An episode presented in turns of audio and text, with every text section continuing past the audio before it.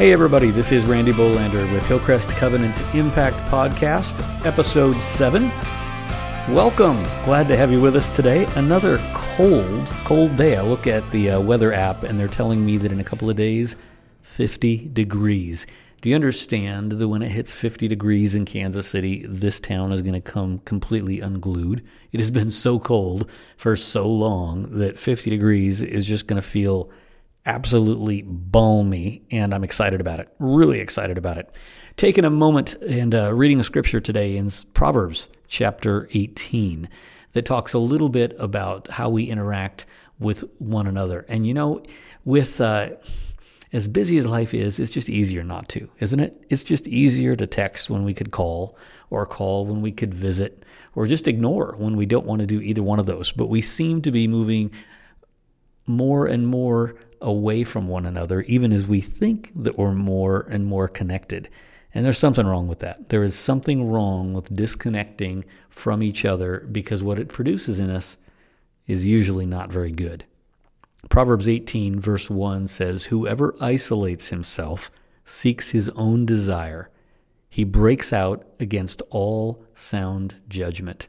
And I will admit, it is easier to isolate ourselves now than ever. I find myself doing it just sometimes because it's easy. You know, our house is kind of loud. And so when I go someplace uh, like a grocery store, I put in earbuds and I go about my business listening to my own music. I don't necessarily interact with people because isolation is kind of a nice break sometimes, but we utilize it too much.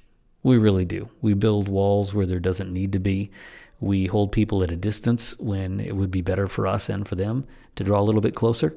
And one of the things that comes from drawing them closer is sound judgment. It's uh, it's the collective wisdom that comes from consulting other people and hearing what other people think. I have a million ideas.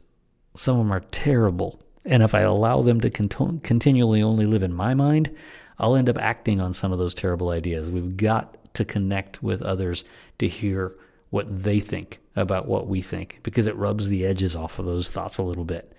Whoever isolates himself seeks his own desire. Doesn't make us bad people. It just means that we go down the natural path of thinking that our own ideas are the best and nobody else's ideas matter at all. So, how do we walk this out? Do yourself a favor tonight at the dining room table. Shut the TV off.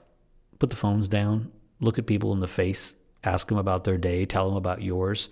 Uh, maybe it's not that easy for you. Maybe you live alone, but you've got to go the extra mile to connect with someone.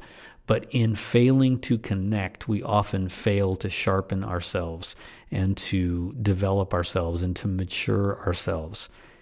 If you flip that scripture around, those who do not isolate themselves seek the greater good. And I think that's what we're all really after, isn't it? We want to see everybody do well and if we don't connect, none of us do well. I hope this finds you connecting and doing well. If you're in Kansas City, connect with us on Thursday night. There is a men's chili cook off and game night. I don't know what the games are, but I intend on dominating. I don't know if it'll work or not, but I'm going to go for it. Hope you have a great day. We will connect with you later this week.